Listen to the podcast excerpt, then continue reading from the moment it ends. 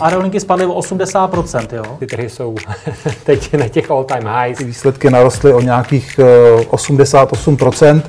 Co vlastně se teďka stalo v rámci uh, SpaceXu, je prostě něco neuvěřitelného. Plyn, uh, emisní povolenky, jakoby v tuhle tu chvíli ten systém je nefunkční.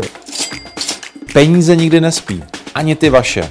Dobrý den, vážení posluchači. Vítáme vás u dalšího podcastu investičního webu. V něm nabídneme to nejlepší z našich videí a také původní komentáře a analýzy domácích i zahraničních tržních expertů. Ekonomika, tradiční trhy a alternativy na jednom místě.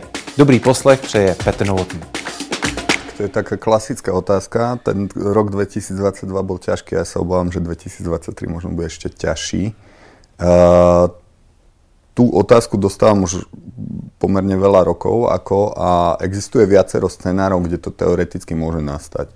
Keď teraz odhliadneme od takej tej klasickej e, ekonomickej teórie ponuky a dopytu, že by to proste niekto stlačil na nulu, čo je pomerne už nepravdepodobné pri súčasných cenách, tak e, teoreticky tá situácia môže nastať v prípade takého kryptografického alebo matematického útoku na princípy toho blockchainu a bitcoinu. A to by znamenalo to, že dajme tomu niektorá šifrovacia alebo hešovacia metóda bude prelomená. V minulosti sme to už videli, typicky pri uh, dajme tomu MD1, MD5, kde uh, taká situácia nastala v prípade, že by to um, na, najčastejšie sa spomína možný útok, dajme tomu kvantovými počítačmi. Momentálne len taká drobná zaujímavosť, že Číňania spracovali nejakú štúdiu, kde tvrdia, že sa im kvantovým útokom podarilo prelomiť šifru RSA, čo by bol pomerne veľký problém ako v kryptografii. A v prípade, že by niečo také nastalo na e, takýto spôsob útoku na základy Bitcoinu, tak v podstate by došlo k tomu, že e, tá funkčnosť samotnej siete by bola narušená a tým pádom tie coiny, ktoré de facto určitým spôsobom reprezentujú funkčnosť siete, ich hodnota reprezentuje funkčnosť siete, tak by boli bezcenné, ako to je pomerne A je to pravděpodobné podle tebe?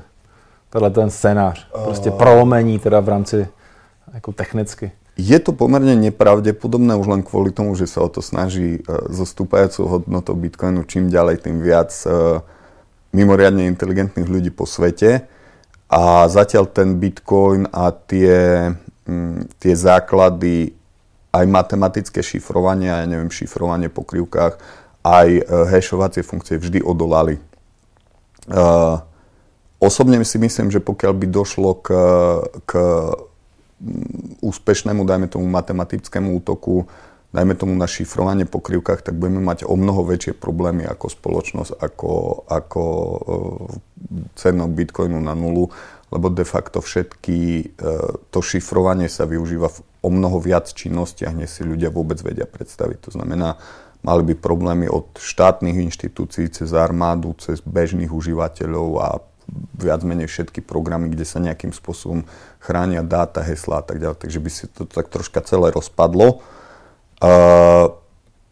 v závislosti od, od toho, ak, nakoľko by bol ten útok kritický, by sme v podstate pravdepodobne prešli na nejakú inú metódu šifrovania, ale ako určite by to bol bolestný proces a ako hovorím, tá, tá hodnota Bitcoinu by bola asi jedna z posledných vecí, čo by nás zaujímala vtedy. Co se děje na trhu s Bitcoinem teď z kraje roku? Jsou tam nějaké zajímavosti, pohyby, objemy, co tam eh, ty sleduješ, o čem ty píšeš? Uh, No v podstate bohužiaľ je tam pomerne veľa zaujímavostí v, a de facto po celý rok 2022 a začiatkom roku 2023 tiež. Uh, jedna zo zaujímavostí, ktorú som uvádzal vo svojom newsletteri, bola konkrétne mm, mm, došlo k úspešnému útoku na uh, peňaženky vývoja, vývoja, vývojára jadra Bitcoinu. A v, úplne v prvom okamihu to vyzeralo, že by mohla naozaj nastať tá situácia, kedy došlo ako k prelomeniu uh, šifrovania alebo hešovania toho bit, bitcoinovej siete, bitcoinového blockchainu. Uh, určitým spôsobom našťastie, našťastie pre komunitu, ale teda na nešťastie pre daného vývojára sa ukázalo, že sa potvrdilo to, to také rčení, že ako vážová kobila chodí bosa, takže či nepodkúta, alebo jak to je. A v podstate e, ten človek nemal zabezpečené tie svoje prostriedky tým správnym spôsobom. Takže aj sme to potom postupne rozkľúčovali. Tá, tá technická časť je celkom zaujímavá, ale je to možno tak na dlhšie, na iné rozprávanie. Co kurzový pohyb? Bo co čekáš vlastně teď z toho kraje roku, že by se mohlo odehrát, protože v zásadě je to nuda, ten Bitcoin se drží v nějakém užším pásme to už, to už chodia také komunitné vtipky, že, že vo výročnej správe CEO Bitcoinu Satoshi Nakamoto uviedol, že prechádza Bitcoin na stablecoin a že sa to naozaj podarilo, lebo sa držíme ako zubami nechtami tej hranice plus minus tých 17 tisíc dolárov. Nie, naozaj sme na to nezvyknutí a mm, ja osobne očakávam ako väčší pohyb. Väčšinou to obdobie bolo takéto stable, stablecoinové síce kratšie, ale vždy po ňom nasledoval prúči pohyb. Uh, môj odhad je, že to bude smerom dolu, že to bude výraznejšie a pravdepodobne to bude spojené s nejakou ďalšou významnou udalosťou v, buď v kryptomenách, alebo v podstate v svetovej makroekonomii. Takže nejaká Další kauza, zpráva. nebo ještě jak se vůbec vyvíjí, protože ty, některé ty kauzy, kauzičky se vlastně eh, přelily i do letošního roku. Je tam něco zajímavého, nějaký posun? Jasne, minulého roku v podstate sme videli ako eh, kauzu také dve hlavné body, ako bola to kauza okolo 3AC Capital a spojené firmy a toxické aktíva sa preliali určitým spôsobom do FTX Alameda 130 firiem okolo toho a e, postupy, postupom času zistujeme, že v podstate bolo v tom namočených o mnoho viac firiem, ako sa očakávalo. Momentálne tak troška na kahánku má celá skupina DCG, to znamená Genesis, Gemini a skupina okolo toho. Veľmi zlé správy sú okolo burzy Huobi, ako konkrétne teraz nejaké presuny zamestnancov 1100 uvoľnených zamestnancov, e, nejaké problémy s aktívami a objavuje sa už tak štandardne už viacero mesiacov po sebe e, food okolo Binance.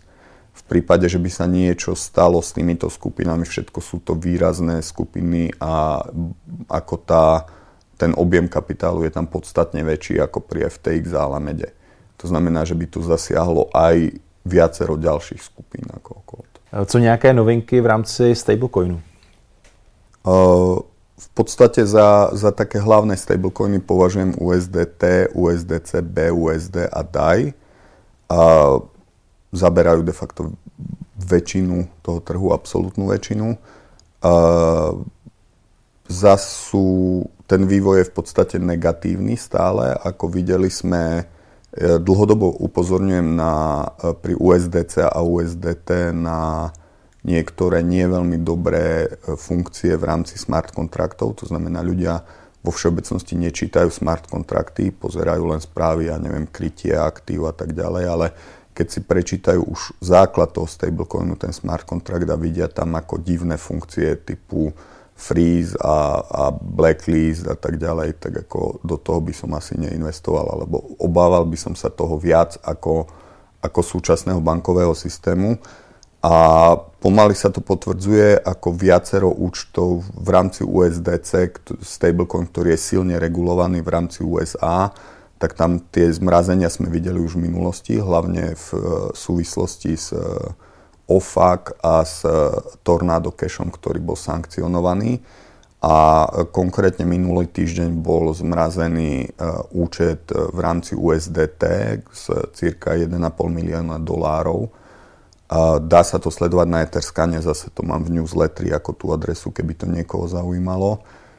Uh, sú to veľmi zlé správy vo všeobecnosti, lebo ako stablecoiny by mali patriť pod krypto a krypto, uh, to, že, sa, že niekto dokáže zmraziť nejaký účet v rámci krypto, tak ide úplne proti tým základným hodnotám krypto a kvo, proti tomu, kvôli čomu bol blockchain vlastne vytváraný.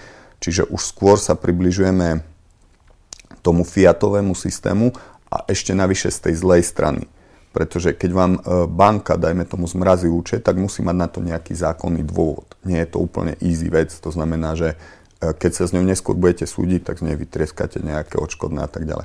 V prípade, že vám v stablecoine niekto zmrazí účet, tak de facto z tejto strany to nie je regulované, lebo sa nejedná o banku, tak neviem si úplne predstaviť, že by sa niekto s stablecoinom alebo s entitou, ktorá ho spravuje, súdil a dostal nejaké odškodné.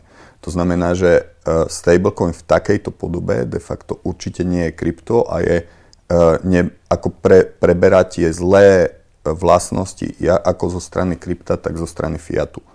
Takže ako dostávame nejakú zmes, ktorá je ako celá zlá prostě. Ty jsi mluvil o svém newsletteru.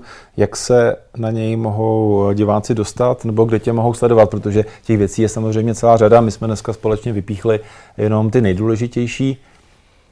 Snažím sa nejakým spôsobom reportovať pre verejnosť také novinky z oblasti blockchainu a krypta jednak na svojom Twitteri, a je to um, zavinač Igor Power, pokiaľ by ste to chceli sledovať. A takisto sa dá pri, pripravujeme v podstate možnosť pre verejnosť, zatiaľ je to taký trochu interný newsletter, a pripravujeme možnosť ako pre verejnosť prihlásiť sa do ňoho na stránkach veroblog.io. Chytrý investor nechodí jen v kravatě.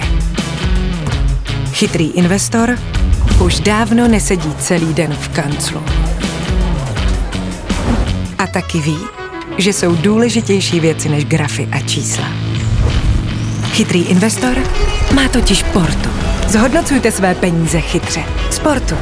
O vše se postaráme a vy si tak můžete v klidu užívat své výnosy. Portu. Lepší místo pro peníze.